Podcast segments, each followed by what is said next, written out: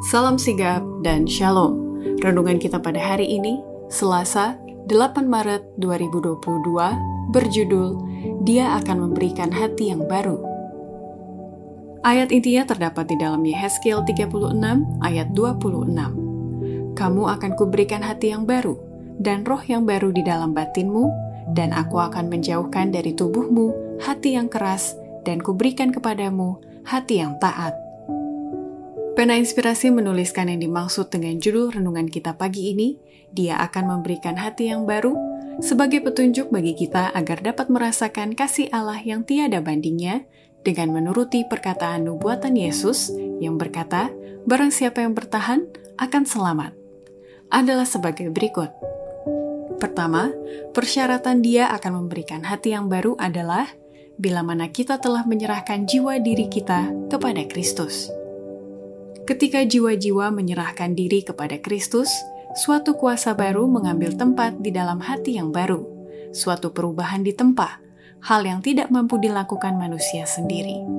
Ini adalah hasil supernatural, membawa elemen supernatural ke dalam sifat manusia.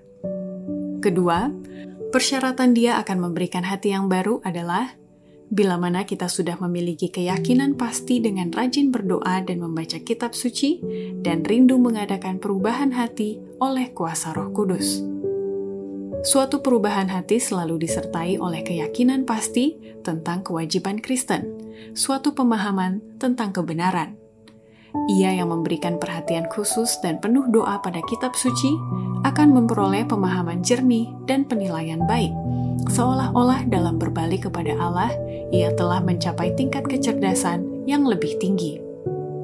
Ketiga, persyaratan dia akan memberikan hati yang baru adalah bila mana kita benar-benar memiliki kerinduan untuk itu dan bukan hanya sekedar pengetahuan teoritis semata untuk lahir kembali secara rohani.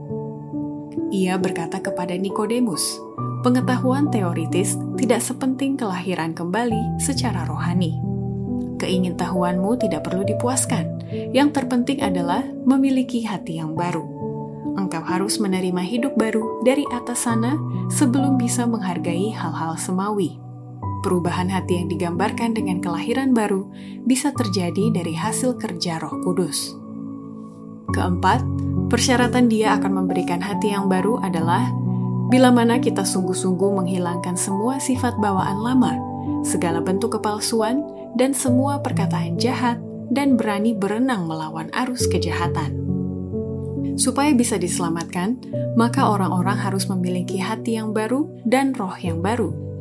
Sifat bawaan lahir yang lama harus ditaklukkan. Keinginan alamiah jiwa harus diubah. Semua tipuan, semua kepalsuan, semua perkataan jahat harus disingkirkan kehidupan baru yang menjadikan pria dan wanita seperti Kristus harus dijalankan. Kita ini, sebagaimana sebelumnya, harus berenang melawan arus kejahatan. Kelima, persyaratan Dia akan memberikan hati yang baru adalah bila mana kita datang memohon dan percaya kepada Kristus yang telah menjanjikannya, dan dengan setia kita mentaati hukumnya.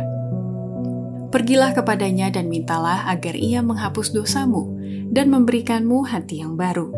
Lalu percayalah bahwa ia melakukan ini karena ia telah berjanji.